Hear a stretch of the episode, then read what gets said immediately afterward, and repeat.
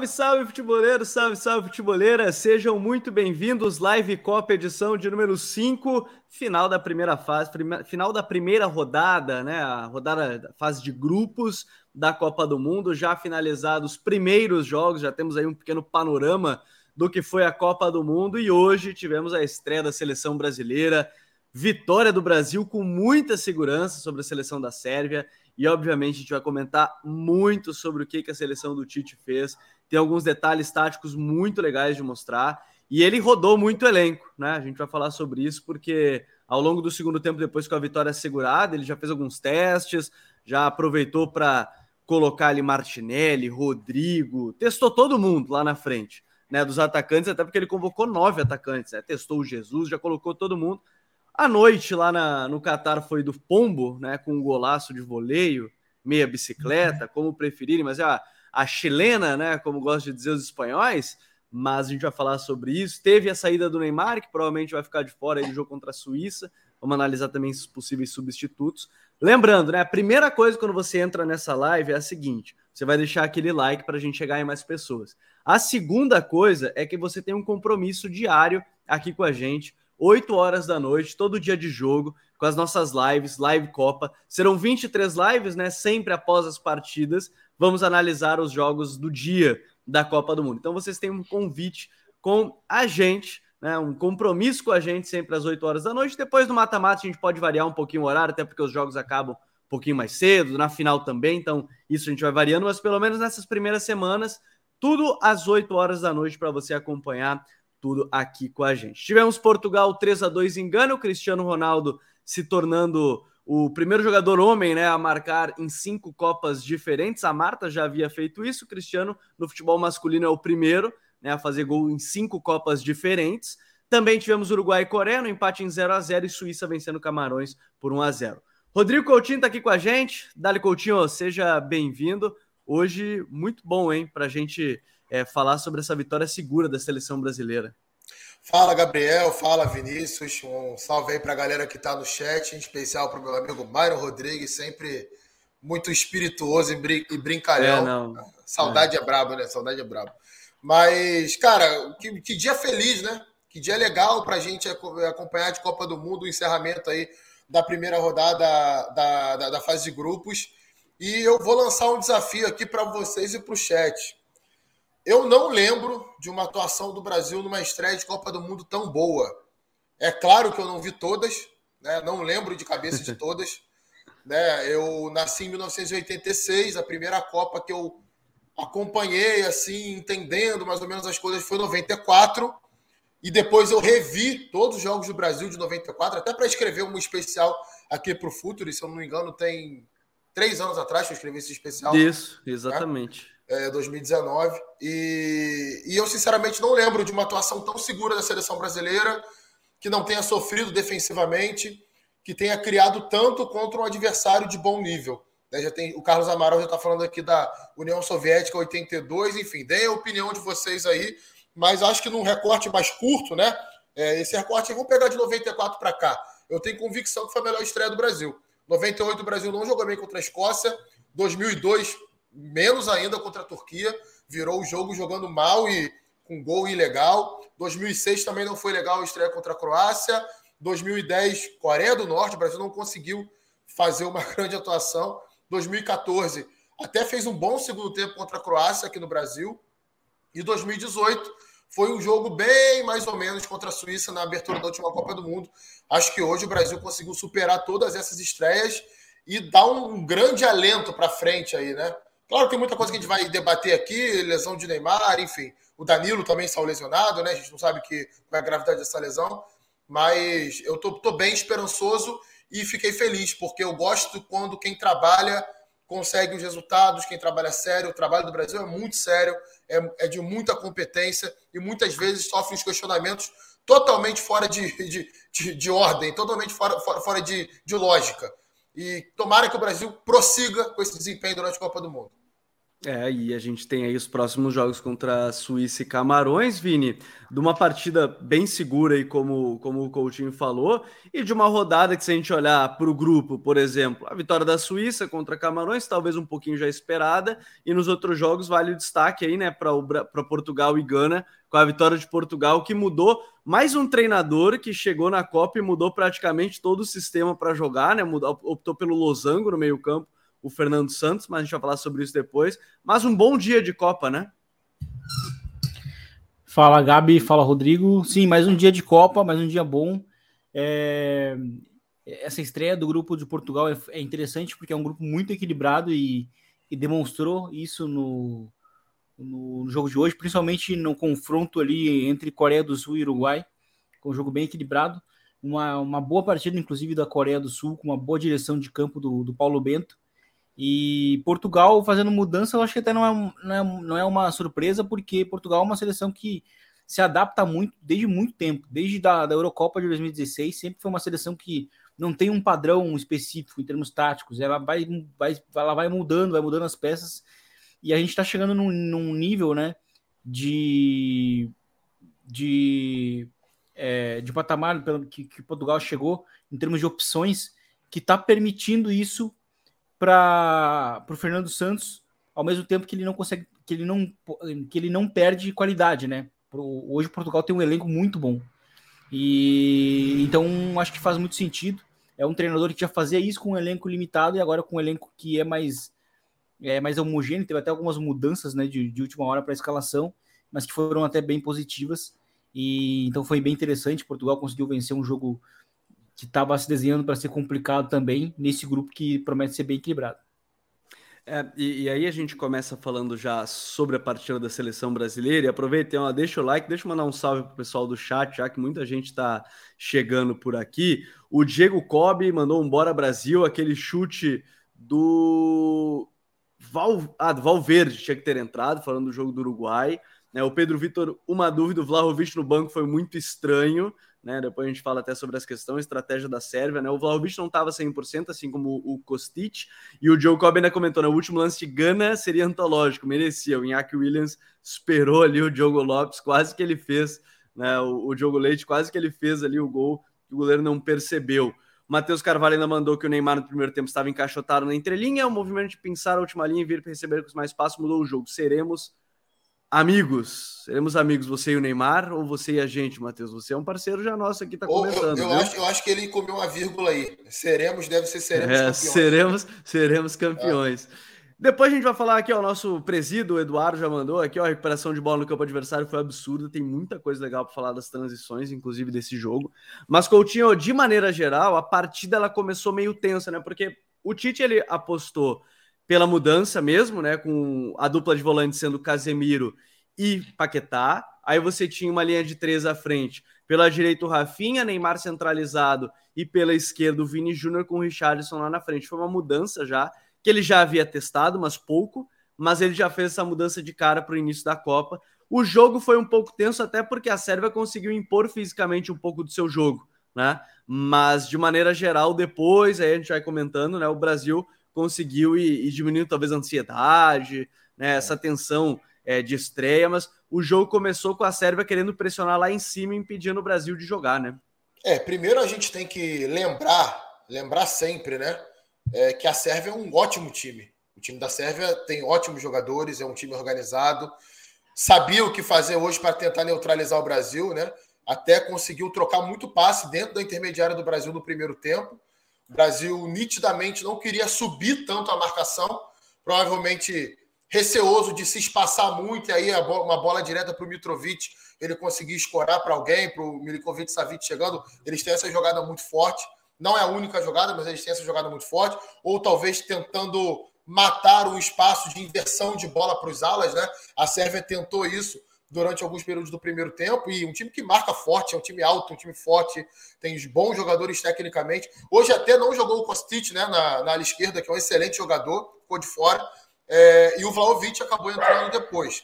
É, isso aí, o nosso, nosso amigo até perguntou se, se foi estranho.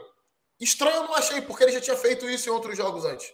Né? Não, não foi uma novidade exatamente. O Tadic jogar mais adiantado, com o Milikovic Savic sendo o mais adiantado do meio campo e dois volantes, né?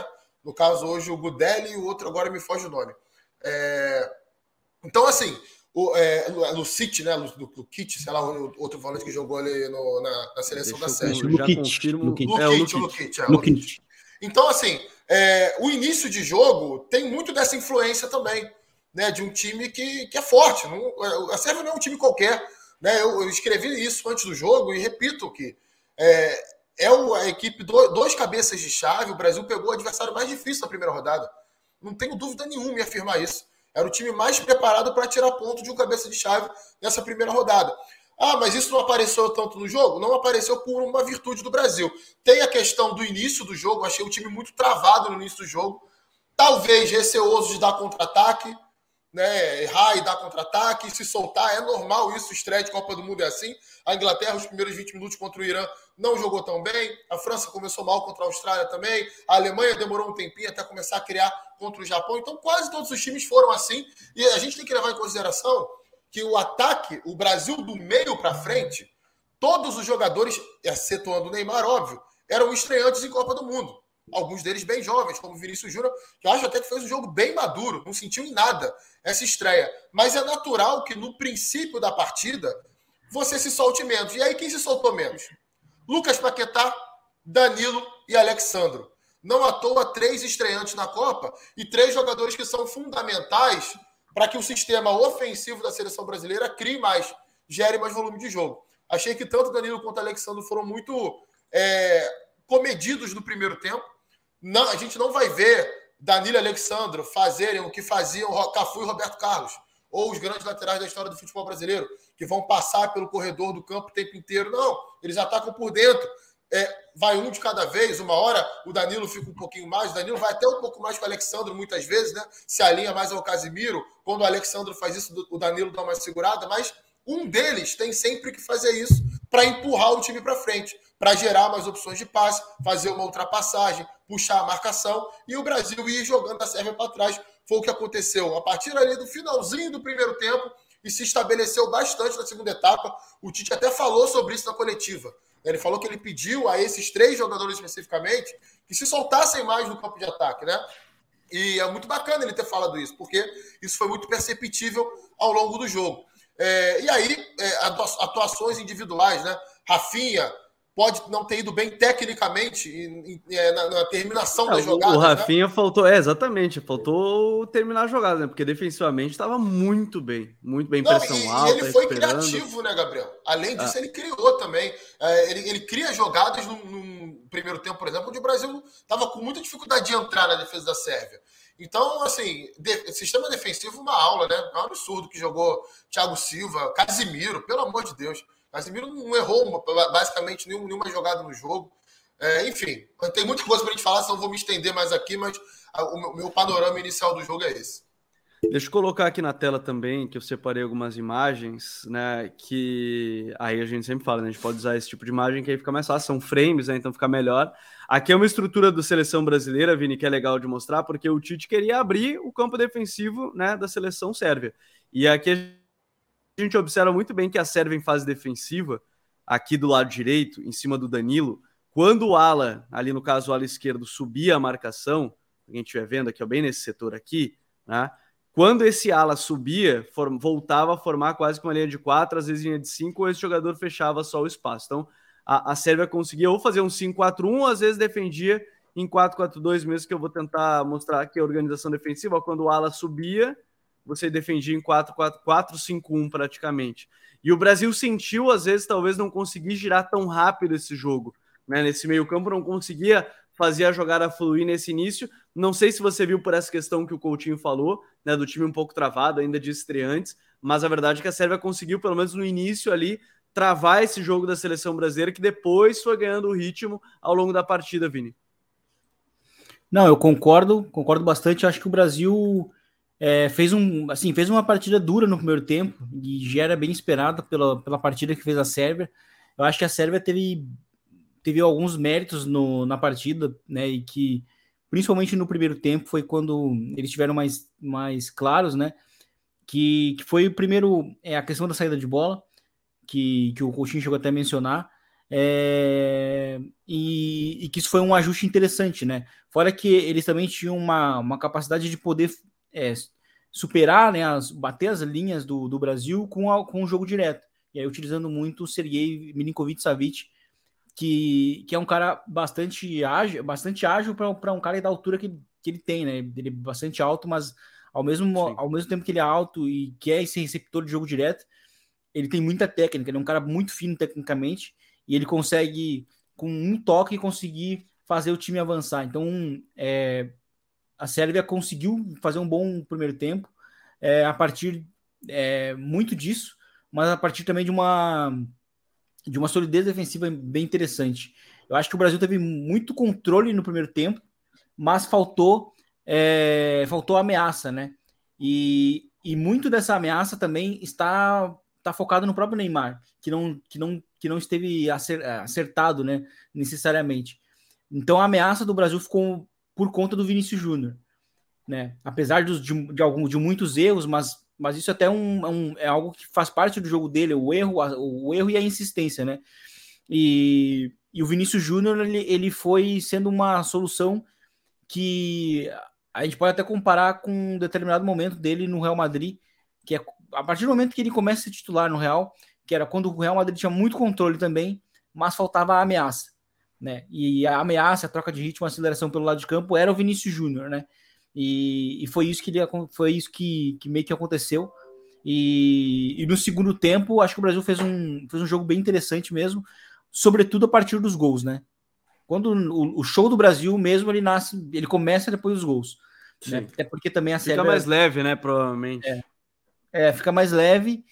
E, e, e assim, é, o amigo perguntou ali da questão do, do Vlahovic não não não ter jogado. não ter começado jogado e isso foi e, assim tem um outro ponto que eu acho que é mais importante ainda é a ausência do Kostic, porque ele é o cara da bola longa, do, do, do, cruzamento, da bola parada, e ele é uma ameaça que, mesmo na ausência do Vlahovic, é, a, os cruzamentos dele, que são muito tensos, né? São difíceis para os zagueiros tirarem, seria um problema, né? Até pela luta do, do Mitrovic também, outro, outro jogador que também não estava não tava bem fisicamente, 100%.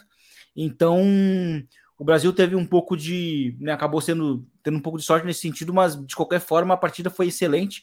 É, até porque o Brasil teve algo que foi bem importante nas recuperações pós-perda, né? E daí entra a, a, partida que fez os dois zagueiros e o Casemiro, né? Que foram Sim, jogaram muito bem, muito bem que faz parte desse. E, até separar aqui, Vini, rapidinho, porque eu tava uhum. pegando alguns números do, do Casemiro até do jogo. Acertou 100, ganhou 100% dos duelos né, físicos, 77 toques na bola, 11 passes pro, pro terço final. Ele ainda deu um passe que quase saiu gol, né? Logo no início do jogo. Belíssimo passe. Depois o Thiago Silva quase acertou um. Né? Três finalizações, três carrinhos acertados, vitórias pelo alto e dois, dois desarmes, e ninguém passou, nem, ninguém deu nenhum drible é, no Casemiro, que jogou basicamente fazendo coberturas, tudo quando o time perdia a bola e quando precisava sair construindo ainda conseguia ir bem. Sim. E um outro ponto que vocês mencionaram foi a questão do Rodrigo no segundo tempo, né? E, e eu acho que esse jogo já foi interessante para ver por que, que o Rodrigo também começou a ser, a, a, ser chamado, porque ele é um cara que consegue jogar em todas no ataque, né? Então ele joga aberto na, na, direita, aberto na esquerda, ele pode ser o 9 e ele pode ser o cara que joga atrás do 9, né? Como foi é, depois da lesão do Neymar, depois da saída do Neymar, né? E, e por isso que vem a importância dele para esse segundo jogo, porque ele é um cara que conseguiu ter bons minutos sendo 10, né? E, e o Rodrigo, ele é esse cara, né? Que a gente já comparou várias vezes ele com, com, com o Vinícius Júnior, que na comparação, talvez lá quando ele chegou no Real, ele já chegou mais fino tecnicamente e também com uma leitura de jogo mais mais acertada do que o Vinícius Júnior, que tinha um piso, um piso super alto, né? Mas que precisava ser refinado. E a importância do Rodrigo para essa ausência, possível ausência do, do Neymar, é, vai ser bem interessante, porque ele é um cara que conseguiu manter a qualidade do, né, no momento em que o Tite foi rodando o, o ataque. É, eu já quero falar até essa questão do Rodrigo, mas antes, né, Coutinho, eu quero mostrar um outro detalhe que eu deixei, deixei até separado para a gente ver, que é a questão do 1 a 0 e aí eu quero destacar alguns jogadores, tudo que a gente está falando aqui acabou remetendo também a, a um dos gols da, da seleção brasileira, para mim ficou muito claro que é o primeiro gol, que tem tudo que o Tite quer no time dele. Eu vou mostrar aqui em detalhes. Quem, de novo, né? Quem estiver acompanhando ao vivo no YouTube vai conseguir ver mais detalhes. Se você está acompanhando em áudio, eu sempre reafirmo o compromisso de vocês com a gente nas nossas lives. E deixem aquele like, porque agora tentar mostrar aqui mais detalhadamente essa questão. Aqui começa a jogada, né? A seleção brasileira já apostada no campo de ataque, né? Aqueles cinco jogadores na última linha da equipe da Sérvia e aí a jogada muitas vezes vai para o Rafinha do lado direito, que o Coutinho até citou como jogador criativo do jogo, e a bola ia muito pelo lado direito com ele nesse momento. Ele erra, ele dá o passe para o Neymar ali por dentro, só que o Neymar não consegue dominar bem e o Brasil perde a bola. Aí eu quero entrar no ponto, o primeiro ponto. Thiago Silva em antecipação. Vejam onde é que está a dupla da seleção brasileira.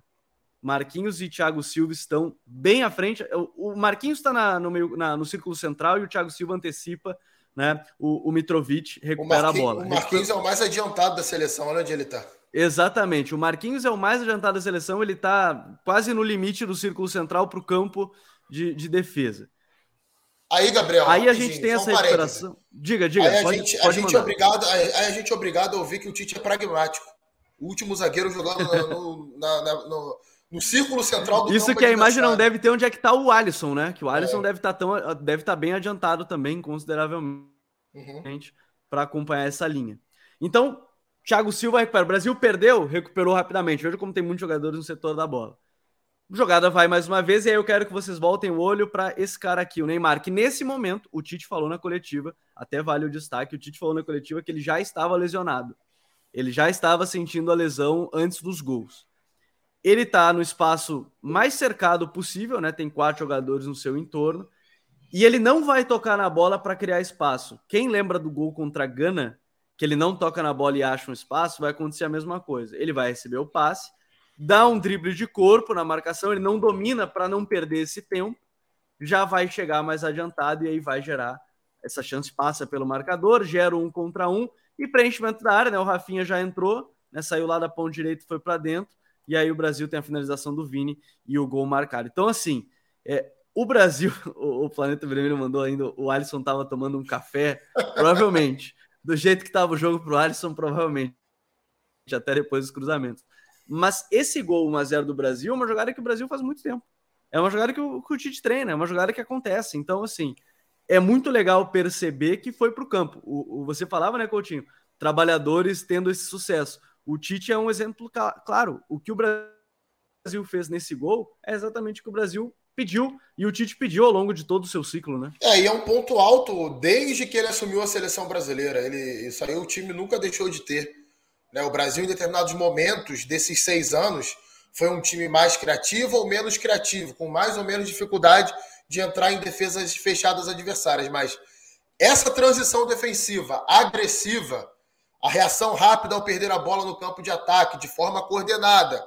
Um comportamento que é manifestado por todos os jogadores, né? seja qual for o que tiver em campo. Isso não relaxa na seleção brasileira. E isso é um dos grandes causadores, junto com a última linha muito bem coordenada, junto com o funil bem defendido, que sempre foram marcas do trabalho do Tite num, num, num, num período recente da carreira dele são os grandes causadores do Brasil leva pouquíssimos gols. A seleção brasileira leva pouquíssimos gols e por isso perde poucos jogos. É, e é um trabalho, assim, esse trabalho defensivo né, de, de, de transição é primordial para quem quer jogar com tantos jogadores ofensivos assim. É, você convencer esses caras a retomar rápido a bola é muito mais fácil você convencer eles correrem para trás o tempo inteiro, fecharem espaço o tempo inteiro próximo da área, porque não é a natureza deles. O Tite sabe muito bem disso. Por isso que hoje, assim que a escalação foi confirmada, né? É, eu cheguei até a escrever sobre isso no Twitter. De forma alguma a seleção brasileira fica desequilibrada. A gente não viu isso acontecer hoje. E olha que do outro lado tinha um time que tinha potencial para criar. Né? Não é porque o Brasil. Ah, também não atacou. Não é, não é o caso. Não é o caso. A Sérvia tentou atacar o Brasil no primeiro tempo, não conseguiu. Na segunda etapa, até levou um pouco mais de perigo. Tem um escanteio cobrado pelo, pelo Tadic, na, lado direito, né? Que o Danilo tenta cortar, ele dá uma resvalada na bola e o zagueirão lá quase finaliza na pequena área e seria o um empate da serve ali. Ou seja, é, é um time que também leva, levou o perigo ao Brasil dentro daquilo que conseguiu fazer, porque mais do que isso o Brasil não deixou. Então é, é um trabalho que é muito louvável nesse aspecto defensivo também. E uma coisa combina com a outra, né? Não é porque vai jogar Paquetá de segundo homem de meio campo, Vinícius Júnior, Neymar, Richarlison e Rafinha, que vai ser um time exposto, até porque o Brasil é muito equilibrado para atacar, para defender, tem sempre três ou quatro jogadores por trás da linha da bola, e isso garante uma transição defensiva muito eficiente. É, foi muito bem em transição, Vini, e, e essa é uma marca da seleção, ter o Casemiro, né, ali no meio campo já é um bom exemplo, o Paquetá hoje foi muito bem, se eu não me engano, com 30 minutos de jogo ele já tinha cinco desarmes no jogo, já recuperações de bola, estava muito bem, nesse, nesse pós-perda. Mas aí eu quero entrar agora mais adiante, né? A gente está falando da boa atuação, essa vitória. Falar um pouquinho do Richarlison também, né? Porque havia uma expectativa de quem seria o camisa 9 na briga dele com o Gabriel Jesus, né? E o Gabriel Jesus estava muito bem no Arsenal e o Richardson estava brigando para ser titular no Tottenham. Mas na seleção, o Richardson entrega talvez mais até do que o Tite pensa, né? Ele, ele, ele te entrega sem a bola, tanto quanto né, o, o Jesus também te entrega muito sem a bola mas ele tem, querendo ou não, aquela coisa de momento, né? É o vice-artilheiro da era Tite, né? com 19 gols marcados e, enfim, dois gols na abertura de Copa. Obviamente, confiança lá em cima é um cara muito importante para esse time. Sim, e ele foi muito bem no, no segundo gol, né? Um gol difícil até pelo, pelo domínio e, e, já logo a reação. Não, ele reagiu o domínio errado, ele falou que dominou errado e ele conseguiu reagir muito bem ao domínio errado. Imagina quando acertar. é, e ele eu acho que é um atacante que é necessário para esse time, né? Para transformar as chances que, ele, que esse time cria em gols. E, e assim, um começo um começo não tão bom, apesar do retrospecto prévio, né, em Copas, poderia ser de fato uma oportunidade para o Gabriel Jesus, que está voando no Arsenal. Né? A gente comentou várias vezes que ele fez uma das melhores, é, tomou uma das melhores decisões é, indo para o Arsenal. É claro que talvez ele contou um pouco com aquela com aquela com aquela com aquele imprevisto de que o Real Madrid não poderia contratar mais um estrangeiro, né? Provavelmente ele seria fazia, provavelmente ele seria reserva hoje do, do Benzema, né? Porque muito provavelmente ele iria para o Real Madrid é, e não teria o, a quantidade de minutos e até mesmo o ritmo, né? Que ele que ele conquistou no, no Arsenal, né? Mas em termos em termos técnicos a gente falou também sobre isso. O momento do Gabriel Jesus no Arsenal é, sabe? Tipo, ele chega muito, ele chega, ele chega, ele chega muito fino em termos técnicos assim.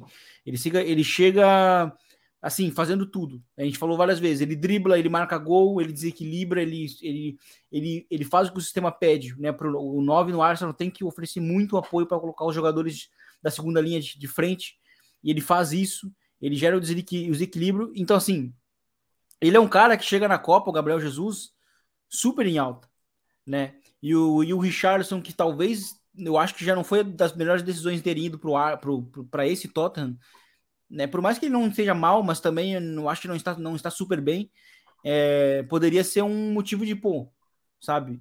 A, a, meia temporada do Gabriel Jesus é suficiente para quem Sim. sabe ele já chegar voando e num vacilo do, do Richardson na Copa ele assume a titularidade. Mas a, mas a estreia com dois gols e, e com esse golaço e a atuação foi, foi boa também. É, ela, mante, ela dá essa segurança né, para ele, né, para continuar sendo esse 9, nove de seguro que o Brasil tem hoje. Né? O Brasil tem muita é, certeza. O homem, o homem foi bem. No time. Então, Não, e, essa, pode falar, pode continuar, pode continuar. Não, eu ia dizer que o Brasil ele tem muitas certezas no time, né? E eu acho que essa foi mais uma dessas, principalmente num duelo muito físico, né? Um duelo difícil. É, o time da Sérvia é um time muito, muito físico, jogadores muito altos e, ok, o setor da defesa, inclusive, até o, é o menos é o menos melhor do time, né? O time da Sérvia é muito bom do meio campo para frente, mas, mas mesmo assim é um duelo, são duelos complicados, né? Que o time teve que enfrentar e de qualquer o forma. O Pavlovic que o diga, né? O homem parecia um psicopata ali na, na defesa para os duelos, tomou o cartão amarelo cedo, inclusive. Dá a impressão que ia ser expulso, mas é, e até já indo um pouquinho adiante, Coutinho, para a gente debater, até o pessoal do chat também poder responder. É, agora, provavelmente, me parece que o Brasil não vai querer arriscar contra a Suíça o Neymar. É, até teve a entrevista do Rodrigo Lasmar, né, que é o médico da seleção, falando que ele vai ser acompanhado, fez acompanhamento. O Danilo já foi uma recuperação um pouquinho melhor, disse que foi um torce mais leve do que o do Neymar. Aí eu acabei de ver um lance agora há pouco mesmo nas redes sociais. O Neymar saiu de lá, apesar, apesar de mancando, não estava usando bota, não estava usando nada que denote né, alguma coisa mais pesada né, de, de em termos de lesão, estava caminhando tranquilamente, sem apoio né, sem muleta, sem nada, então isso pode ser um, um, fator positivo, mas talvez o Brasil não queira arriscar. Aí eu quero saber do pessoal do chat, que pode ir mandando, mas eu quero saber de vocês também. Quem é que vocês imaginam dele colocando no lugar do Neymar, preservando o Neymar, pensando em preservar o Neymar no jogo contra a Suíça? Porque eu vejo muita gente falando que ele pode querer manter um 4-2-3-1, virar um 4-3-3, né? Pode ser o Bruno Guimarães, o Fred, ou ele pode colocar o Rodrigo, que no segundo tempo hoje até entrou ali o quarteto se manteve no segundo tempo, né? Um quarteto, não o mesmo, mas se manteve com Anthony, Martinelli, Rodrigo e, e Gabriel Jesus. Quem é que você vê se, se, o Neymar for preservado entrando no jogo? Então, é, a reposição do Neymar, né, perfeita ali, ou próxima da perfeição, né? Porque não está no nível do Neymar ainda, é o Rodrigo. É, ele, ele é o jogador, para mim, do banco da seleção brasileira que mais se aproxima do que o Neymar pode fazer. Mas para esse jogo contra a Suíça, pela característica da Suíça, que acredito que contra o Brasil vai se fechar e vai explorar mais contra-ataque, até mais do que fez a Sérvia, e também por ter um meio-campo de muita retenção de bola quando quer também, né, com Freuler, com Chaka, eu iria de Fred. Acho que o Brasil vai precisar preencher um pouquinho mais esse setor e, e, e, e ter aquilo que o Fred oferece muito bem, né? E adianta o Paquetá subidas, um pouquinho. É, adianta o Paquetá um pouquinho. São as subidas de marcação, as transições defensivas muito boas também. O Brasil ganha muito, né? A pressão pós-perda do Fred é melhor que a do Paquetá. Então o Brasil é, é, reforça essa proteção aos contra-ataques contra uma equipe que, no meu modo de ver, tem um contra-ataque mais perigoso do que o contra-ataque da Sérvia, né? É, hoje, o jogo de hoje foi um belo exemplo disso. É, enquanto a Suíça tentou propor o jogo contra Camarões, ela se enrolou toda ela até consegue ocupar bem os espaços ali, circula a bola bem até a entrada do terço final. Quando chega ali, faltam soluções, né? É, os jogadores não conseguem criar os espaços com tanta naturalidade. E isso contra uma defesa que não está entre as melhores da Copa, não, bem longe disso. É uma defesa que tem muitos problemas. Quando o Camarões é, teve que sair para o jogo, né? Porque a Suíça fez 1 a 0 logo no início do segundo tempo, aí a Suíça criou várias oportunidades. Claro que entra também uma recomposição muito ruim de Camarões, mas são, eh, são jogadores que são mais habituados né, a atacar espaços, a jogar com esses espaços aí que o Brasil teria para oferecer à Suíça. Então, é, se fosse contra Camarões, por exemplo, eu jogaria com o Rodrigo. Se fosse contra a Suíça, eu entraria com o Fred, adiantando o Paquetá. O, alguns comentários aqui, já vou perguntar para o Vini também. O Carlos Amaral diz que o Tite gosta muito do Fred, acho que se Neymar não jogar entra o Fred. O Matheus Carvalho acha que vem o Fred. O Planeta Vermelho, Planeta Vermelho diz que Paquetá na do Neymar e para ele Guimarães, Bruno Guimarães na volância. O Taylor Goulart botou adianta Paquetá e põe o Fred. Pelo histórico do Tite, vai o Fred. Todo mundo concordando que vai o Fred para esse jogo. É, Vini, você vê ele mudando ou você, você apostaria em Rodrigo para esse jogo, Bruno Guimarães? Como é que você vê para esse jogo contra, contra a Suíça? E até dá para pensar, como o Coutinho falou, né, pensando nesse panorama do que apresentou a Suíça contra Camarões. É, eu acho que a linha deve ser mais ou menos essa, até porque pelo impacto que o Rodrigo pode exercer vindo do banco, ele é um dos melhores jogadores hoje do Brasil para ter um impacto vindo do banco, é um cara que consegue ter impacto com poucos toques na bola e, e talvez perdendo, mesmo assim, começando com ele, talvez o Brasil perca um pouco esse tiro, apesar das excelentes opções que o Brasil tem, né? Já no banco ainda, apesar de ser bem extenso. Então acho que até, até seria uma questão de coerência também, né? dentro, dentro da estrutura que o Tite é, criou, eu imagino que seria o, o Fred adiantando o Paquetá.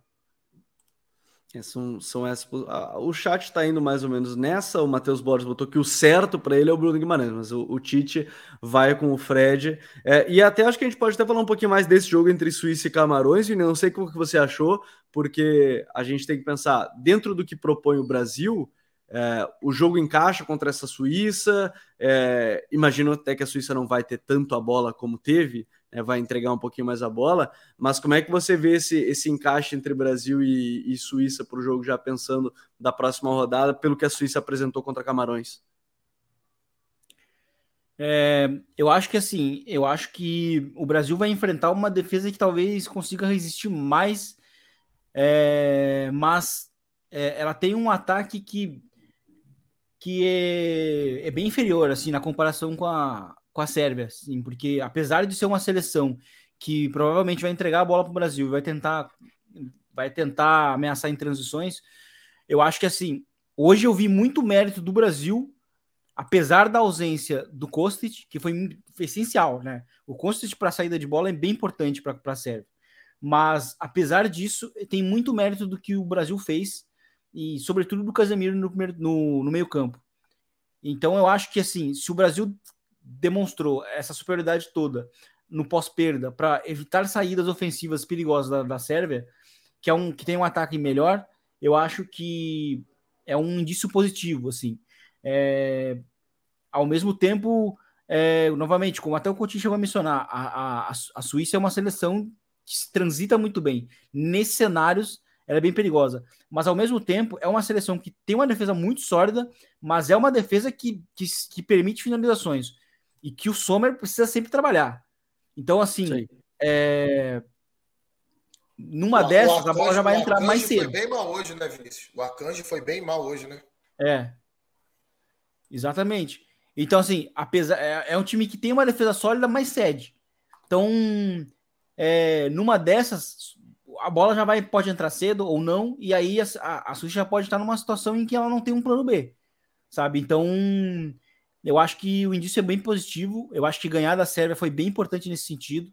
É, para o Brasil já venceu o primeiro jogo e agora lidar com uma, uma outra seleção que é bem complicada no grupo, sim né, que, é uma, que é a seleção suíça, que o Brasil até conhece, mas eu acho que esse indício é bem positivo, até pelas ferramentas que, que a Sérvia tem. Eu acho que a, a Sérvia tem mais alternativas para buscar sair jogando, sabe? Do que a, do que a Suíça. Uhum. O, e, e, até eu acho que dentro dessa questão, a gente viu com 15 minutos, Camarões teve duas chances claríssimas Sim. de gol. Né? Uma que tocou e Cambi, outra com o Chopomotin, que saiu no mano com, com o Sommer, né, Coutinho? Então, assim, eu acho que já é um, um indício também do que o Brasil pode ter. E até acho que legal explicar, que o Matheus até colocou que perguntou, acho que é bom a gente colocar depois, antes de falar dos outros jogos, né? Que quais as principais diferenças que vocês enxergam entre Bruno Guimarães e Fred? Como é que você vê isso? Ah, eu, eu, acho que são jogadores bem diferentes, né? O Bruno Guimarães é um cara de passe mais longo, né? De, acho que o Bruno Guimarães articula mais com passes de longa distância, finaliza de fora da área, finaliza melhor do que o Fred, inclusive.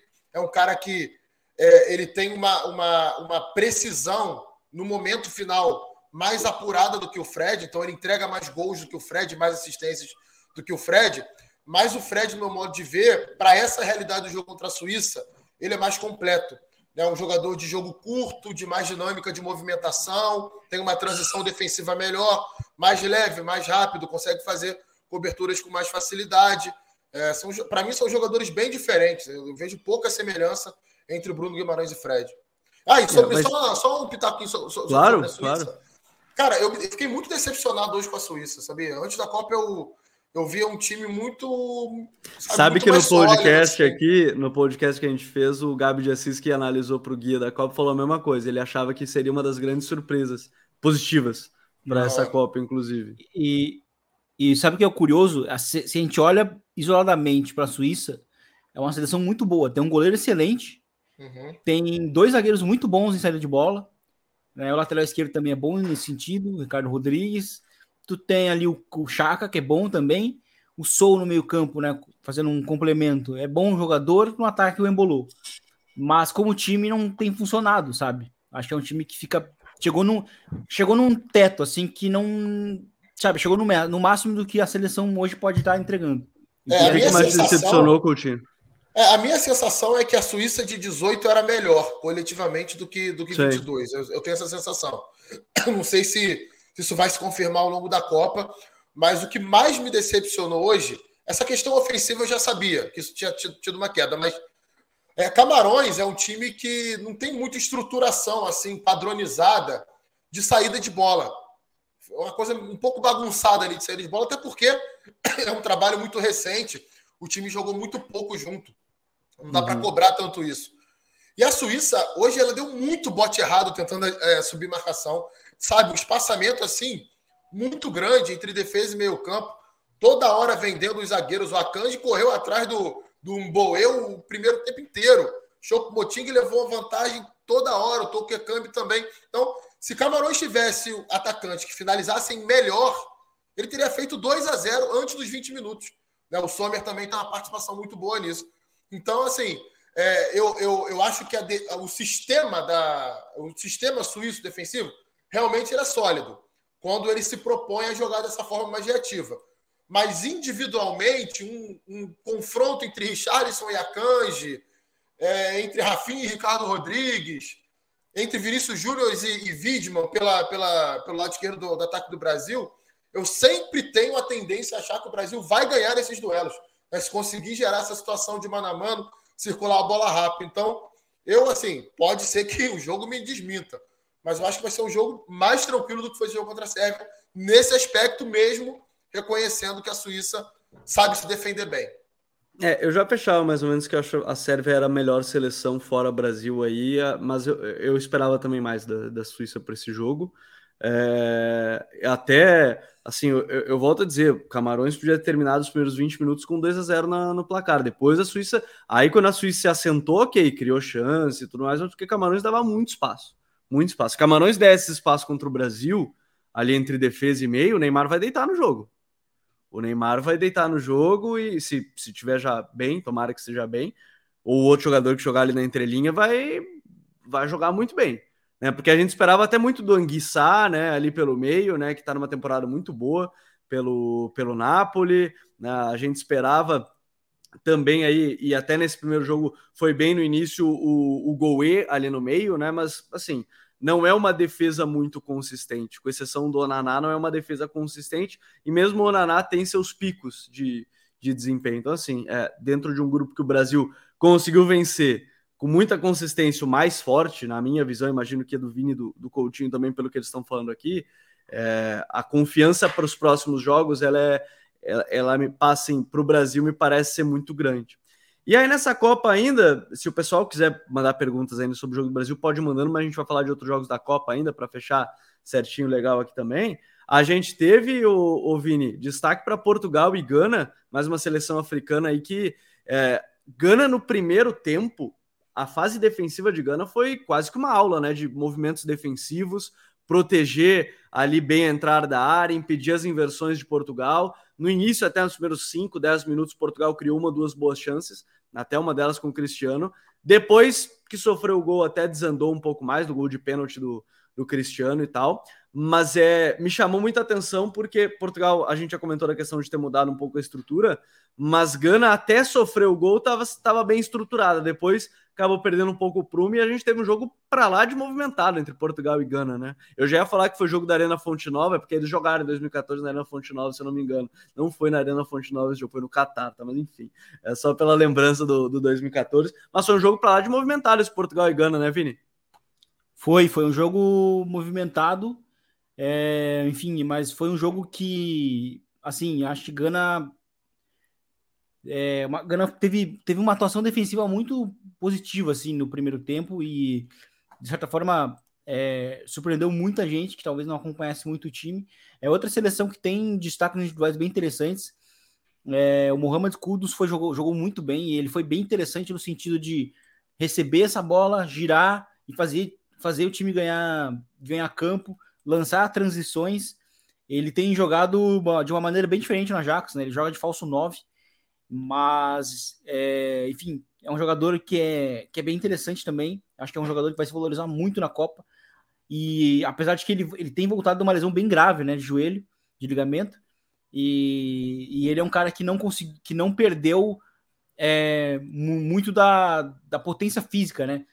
Porque a gente está falando da Suíça, o Embolo é um cara que teve uma lesão de joelho e, e perdeu muito do, da, da, da, ruptura e da profundidade que ele que ele tinha antes, né? É, geralmente o jogador que tem essa lesão de ligamento, a potência dele vai, ele perde bastante, vai, né? né? É. E o Kudos não, não perdeu isso. Foi para mim foi o melhor jogador do, do time. Estava sendo uma verdadeira ameaça para Portugal. E eu acho que assim, o início da derrota de, de Gana começa quando ele sai, né? Que é quando o time começa a reagir justamente, né, no placar. E empata, aí ele né? sai, surge os gols de Portugal e aí eu acho que vem assim o, o grande alerta para seleções que vão jogar contra Portugal, né? que é deixar o Bruno Fernandes é, lançar transições, né? Que daí nascem ainda duas... mais quando entra o Rafael Leão. Sim, ainda mais quando entra o Rafael Leão, é, que consegue ter esse acerto nas finalizações, né? E uma boa partida também do João Félix, né? Que é um cara que também precisava dar esse, essa resposta, vem de uma temporada ruim no, no Atlético de Madrid. É, eu acho que esse é um cara que acabou tendo decisões também que assim que acabou, acho que minando um pouco o desenvolvimento dele na carreira, mas a partida dele foi importante e assim Portugal é uma seleção que não como seleção não convence tanto quanto deveria, mas é uma seleção que individualmente consegue é, ir mais longe do que, do que deveria também por conta dos jogadores que tem. E eu acho que esse foi mais um jogo desse, até porque o time foi bem fatal, assim, depois encontrando um a, o, o, o 2 a 1 né? E o 3 a 1 que foi que meio que encaminha o jogo e depois, mesmo tomando o segundo gol, é, aquilo meio que facilitou muito a vitória, né? Apesar de que é. o Inhaque poderia ter, ter empatado o jogo, né? No finalzinho. Se ele não escorregasse. O Inhaque tentou imitar o Ronaldo Nazário ali no, naquele gol que ele fez pelo Cruzeiro, enganou o goleiro. O Diogo Leite também não deu uma olhadinha para trás no último lance para confirmar se não tem ninguém. Foi uma pequena vacilada ali do goleiro do Porto. Né? Mas assim, uma coisa interessante desse Portugal, o, o Coutinho, é que o banco é muito forte na, no, no ataque, né? Pô, você tem uma opção no segundo tempo como Rafael Leão, ou dependendo do jogo, você pode colocar ali, porque nem sempre joga, inicia o João Félix ou inicia é, o Bernardo Silva e o, o, Bruno Fernandes, sim, o Cristiano também, mas você poder no segundo tempo colocar um Rafael Leão da vida, é, é você ter um banco, pelo menos com algumas peças individuais muito interessantes para a Copa. E sem contar que tem outros caras que não são tão badalados, mas que entrariam e jogariam tranquilamente. A gente às vezes sim. ia perceber se, se tinha mudado algum titular. Por exemplo, o João Palinho, eu, eu adoro o futebol dele. O Vitinha, né, que está muito bem Vitinha, no PSG. Muito bem lembrado. O Matheus Nunes, zaga... que a gente perdeu, né? O Matheus Nunes, que o Brasil perdeu para a seleção de Portugal mesmo. Sim, na é. defesa o Antônio Silva, que tá, tá hum. chega bem para a Copa. Enfim, é uma então, seleção sim. que tem, tem muito. Então, assim, é, eu acho até que de elenco é top 3 da Copa. Não sei se vocês concordam comigo, mas em termos de elenco, é top 3 da Copa, sim. Agora, é, é aquele negócio, né, cara?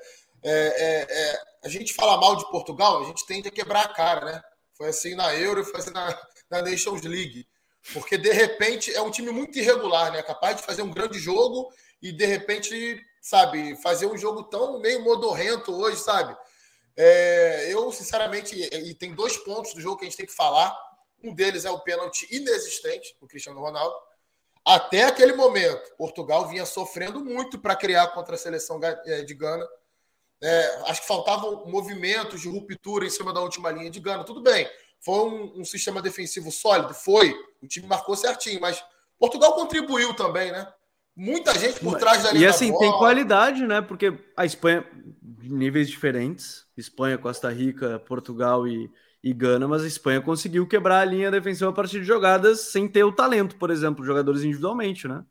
É, o sistema pode proporcionar isso, desde que os jogadores façam os movimentos certos. Agora, se tratando do Fernando Santos, a aleatoriedade reina, né? Ali no sistema ofensivo de Portugal. É meio que uma coisa anárquica. Cada um faz ali o que, o que, o que quer fazer, basicamente.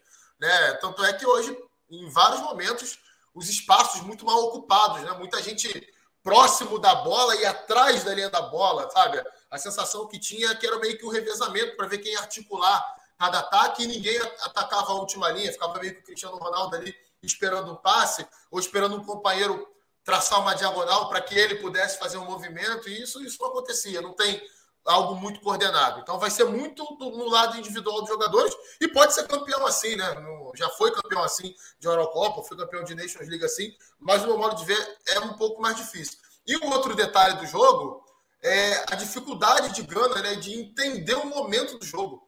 Gana consegue empatar o jogo, né? O, o Vinícius falou bem da, da situação do Kudos, né? Aliás, não entendi porque ele saiu naquela altura. Ele era o melhor em campo e, e, e, toda hora gerando perigo. Ele faz, ele faz a jogada do gol e é substituído. Tudo bem tirar o André aí, que não estava jogando tão bem, mas o Kudos não. O estava muito bem em campo. E aí, Gana empata o jogo. O que, que ia acontecer com Portugal? Desespero. Né? O, o Fernando Santos já tinha tirado o Rubem Neves e tinha colocado o Rafael Leão. Não deu nem tempo do Rafael Leão tocar na bola. Né? Gana saiu para o ataque desesperadamente, errou um passe, contra-ataque, Bruno Fernandes bota o João Félix na cara do gol. Tenta sair desesperadamente de novo, contra-ataque, Bruno Fernandes bota o Rafael Leão na, eh, bota o Rafael Leão na cara do gol. Então, é, essas, essas duas circunstâncias do jogo, o pênalti que foi marcado inexistente e a falta de leitura de Gana no momento primordial da partida, acho que decidiram o jogo. E eu acho que Portugal vai ter muita dificuldade contra o Uruguai. Muita dificuldade. O sistema defensivo uruguaio, é, além de ser organizado, marca muito forte, pega muito firme. E, tecnicamente, acho que o Uruguai tem mais, tem mais jogadores em condições de machucar a defesa de Portugal, que hoje foi bem mal também, né? Os dois foi. gols que Portugal leva são gols, assim, semi-amadores, né? De ninguém na última linha, sabe? O zagueiro não acompanha movimento, o volante não acompanha movimento. Não sei, assim, eu comparo muito com, com o início da França, Portugal. É um pouco preocupante para mim. Eu, sinceramente, não me deixo levar muito por esses resultados aí, não. Tanto de Portugal é, ela, quanto da França. Ela deixa em desempenho cair um pouquinho. E, e, é legal de falar hoje, porque justamente são os times que podem vir a enfrentar o Brasil, né? Seja Portugal, Gana, Uruguai, Coreia, porque no outro jogo, Uruguai e Coreia deixou um pouquinho aberto esse grupo, né, de quem seria o segundo classificado, Vini, porque aí você tem é, Uruguai e Coreia empatando em 0 a 0 num jogo também que foi bem abaixo, nos primeiros minutos bons, né, ali movimentados, na verdade, né, bons, eu não sei se é a palavra certa, mas foram bem movimentados por parte da Coreia, pressionando, já saindo para cima da seleção uruguaia, mas o Uruguai no ataque, é, é até uma pena falar isso, mas assim, o Soares, por exemplo, é, é só a sombra do que a gente já viu o Soares, por exemplo, é. ganhando. Tá fazendo disputa. força para correr, né? Tá fazendo força Pois é, e, é. E, isso já faz um tempo, né? Isso já faz um Sim. tempinho, né? E, e, tá bem claro essa parte física. O Darwin Nunes como ponto esquerda, né? Porque o, o Diego. O Diego Lopes ele botou em 4-1-4-1, o Darwin Nunes é o cara aberto pela esquerda, na direita é o Pelistre, porque o Valverde não joga aberto como no Real Madrid. Né? Mas foi um jogo bem abaixo também dessas duas equipes, Vini. É. Apesar do Darwin Nunes jogar numa posição que, que eu não, não gosto tanto, né? É, apesar de que, assim, como quando o time tem a bola, ele tá ali como meio que um segundo atacante, né? Mas Sim. Ele foi o melhor jogador do, do Uruguai no ataque, apesar de ele partir da esquerda. E o que é representativo nessa questão do Soares é que o Cavani, que também tá longe de ser um o cara que já foi, assim, no que ele. No, o mínimo que ele ofereceu hoje já foi o suficiente para o time melhorar né? O que é bem triste por parte do Soares, né? É que o Soares não tem mais físico, parece, para jogos maiores, né? Não, não. E, mas assim, é, vamos falar de coisa boa. É, a atuação do, do, do, da Coreia de fato foi boa, assim, defensivamente foi boa. E, e o meio-campo, para mim, foi muito bom. Foi assim, a atuação dos meio-campistas. Eu, eu que acompanhei bastante as eliminatórias asiáticas, ela foi, na verdade, uma confirmação do que a gente já viu lá, né? Muito boa atuação do, do dos dois meio-campistas, assim, tanto do Wu Jung, né? É, quanto do, do Wang, né? O camisa 6 e o camisa 5, é, que, que foram, foram bem importantes. E, e é, é, importante a gente mencionar principalmente o, o, o Wang, né? O camisa 6, porque ele é chave no meio-campo da, da Coreia do Sul. E isso já quebra um estereótipo de que o som é, o quem, é quem tem que carregar o time né? Ele é muito importante para ser o complemento do Oh Jung, né, que é o camisa 5 que dá esse primeiro passe, esse primeiro passe em saída de bola.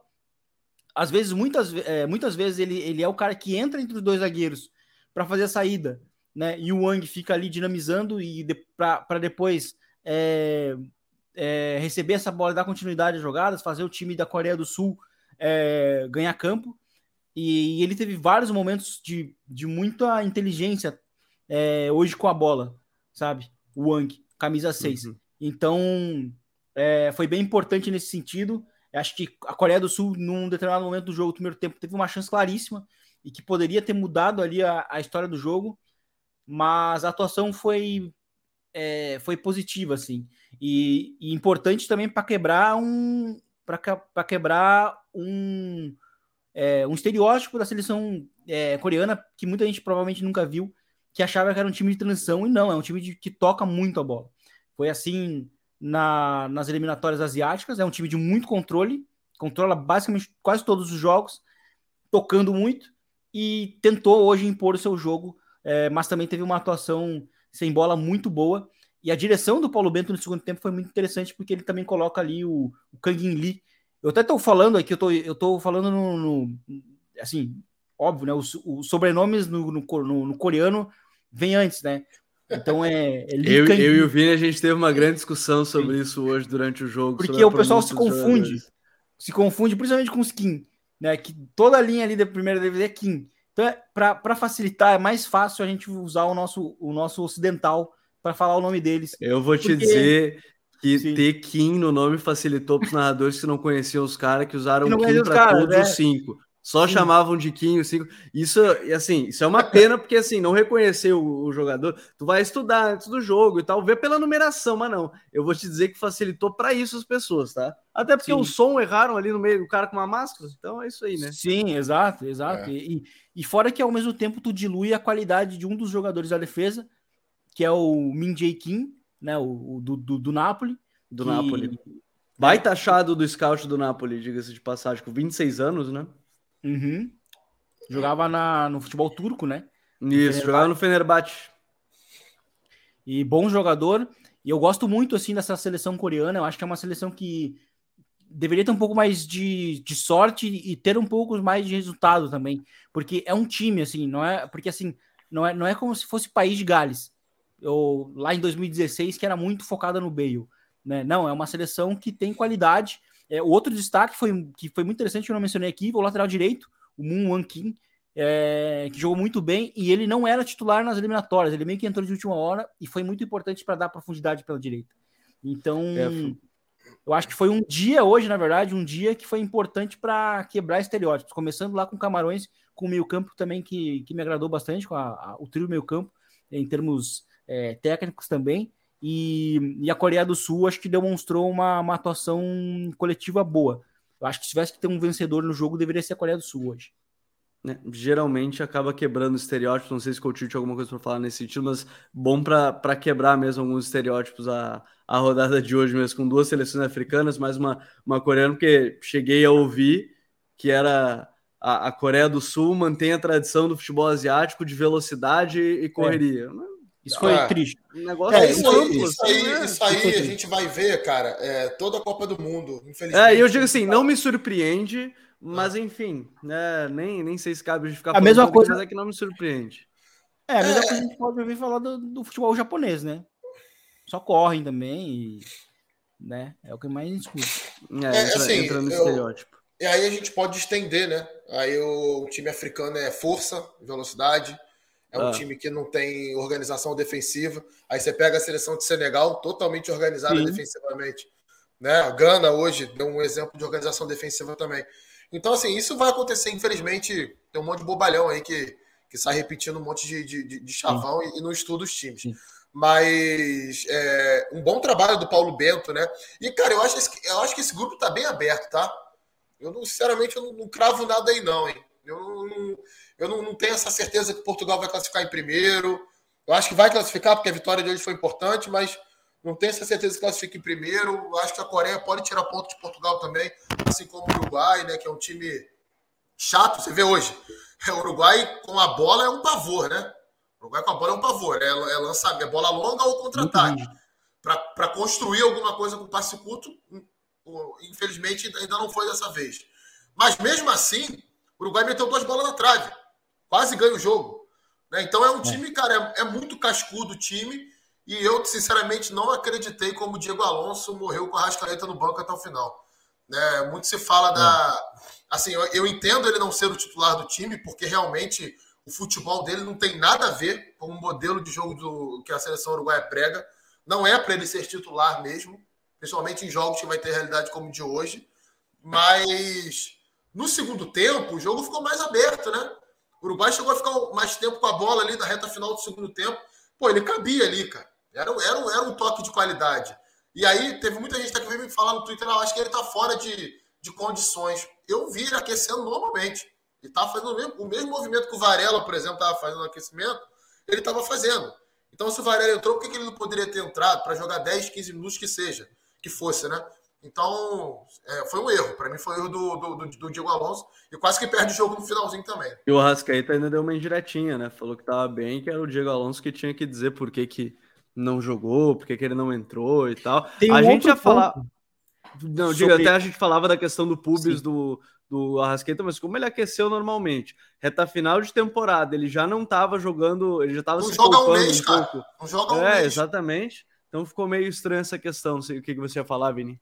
Não, não, tem um outro ponto da questão de, de como acho que o Uruguai trabalhou mal hoje o jogo. É que o, v, o, v, o Vecino, para esse tipo de, de situação com bola, principalmente, ele é um jogador que é o menos um, sabe? O que o Uruguai tinha hoje. O Vetino hoje foi um cara que, principalmente. Sim, quem criou foi o Jimenez em bola longa, né? Quem criou foi o Jimenez em bola longa. Pro foi em bola longa, é. Isso, isso aí. E aí, tipo, a gente tinha um meio-campo com, com o Betancourt, que lá atrás, que também não estava sendo utilizado como deveria. E com o Vetino lá na frente, entre linhas, sendo que ele é um cara que não é esse tipo de jogador. E aí, tu tem um, um, um sistema com bola que eu acho que é muito rígido e ele é rígido muito por conta da, da presença hoje do, do, Pele, do Pelistre, né, como esse ponta pela direita, porque no 4-4-2, com o Valverde pela, pela direita, daria mais opções para o Uruguai, principalmente porque tu começa a ter uma dupla de ataque, tu deixa o sistema um pouco mais livre, sabe? Tu tem um, dois jogadores para trabalhar na base com, com, com o Betancourt, ele é um cara que cresce muito tendo um outro segundo jogador jogando ao lado dele, e, enfim, é, acho que o Uruguai foi bem decepcionante, apesar de fato das chances claras que teve. Né? Foi o time que de fato teve chances bem claras, mas a atuação foi bem, foi bem abaixo. É, que acaba criando às vezes momentos esporádicos, mas não, não tem o seu. Até o pessoal lembra que o Godin também criou uma chance boa numa ligação com o Darwin Nunes e, o, e a cabeçada na trave, né, de bola parada, que teve o, o Godin logo no finalzinho do, do primeiro tempo que ele quase marcou já. Mas foi um dia legal de Copa, jogos interessantes, grupo G e H fechado esse primeiro essa primeira a semana 1 de Copa do Mundo, né? Os jogos da primeira rodada para todo mundo já finalizado. Amanhã sexta-feira já temos os jogos do grupo A, mais uma vez. Amanhã, dia 25, começa de manhã cedo com o País de Gales, né, em campo contra a seleção do Irã duas seleções que utilizam linha de cinco, então vale ficar de olho, né, como é que vão se portar. Catar e Senegal às 10 horas da manhã, uma da tarde tem Holanda e Equador, e às quatro tem Inglaterra e Estados Unidos, jogos bem interessantes para a gente acompanhar nesse dia 25, nessa sexta-feira aí de Copa do Mundo. Lembrando, né, 8 horas da noite a gente vai estar sempre aqui né, analisando os jogos, e até o dia 2, né, ou melhor, até o dia 28, popular, segunda-feira, teremos sempre jogos às 7, depois aí os jogos ao meio-dia, porque a, segunda, a terceira rodada tem que ter jogos no mesmo horário, então já vão se adaptando aí, pelo menos até o dia 28, com jogos às 7 horas da manhã.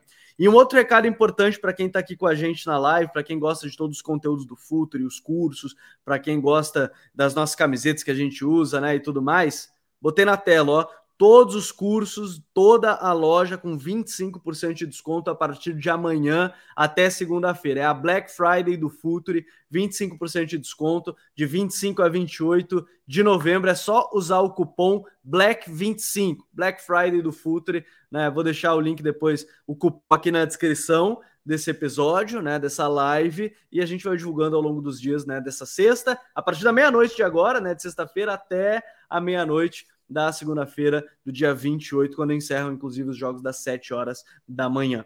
Coutinho, meu parceiro, valeu e até a próxima. Valeu, Gabriel, valeu, Vinícius, muito bom estar com vocês, até a próxima, galera. Valeu, Coutinho, valeu, Vini, até a próxima. Valeu, Gabi, valeu, Rodrigo e até a próxima. Muito obrigado, futeboleiros e futeboleiros que nos acompanharam. Mais uma live Copa já vai estar disponível também nas plataformas de áudio. Lembrando, a partir da meia-noite já tem a Black Friday Futuri. Só usar o cupom Black Black 25, Black 25 cupom para você ter até 25% de desconto nos cursos, nas camisetas e tudo mais. Um grande abraço para todo mundo, valeu e até amanhã. Tchau.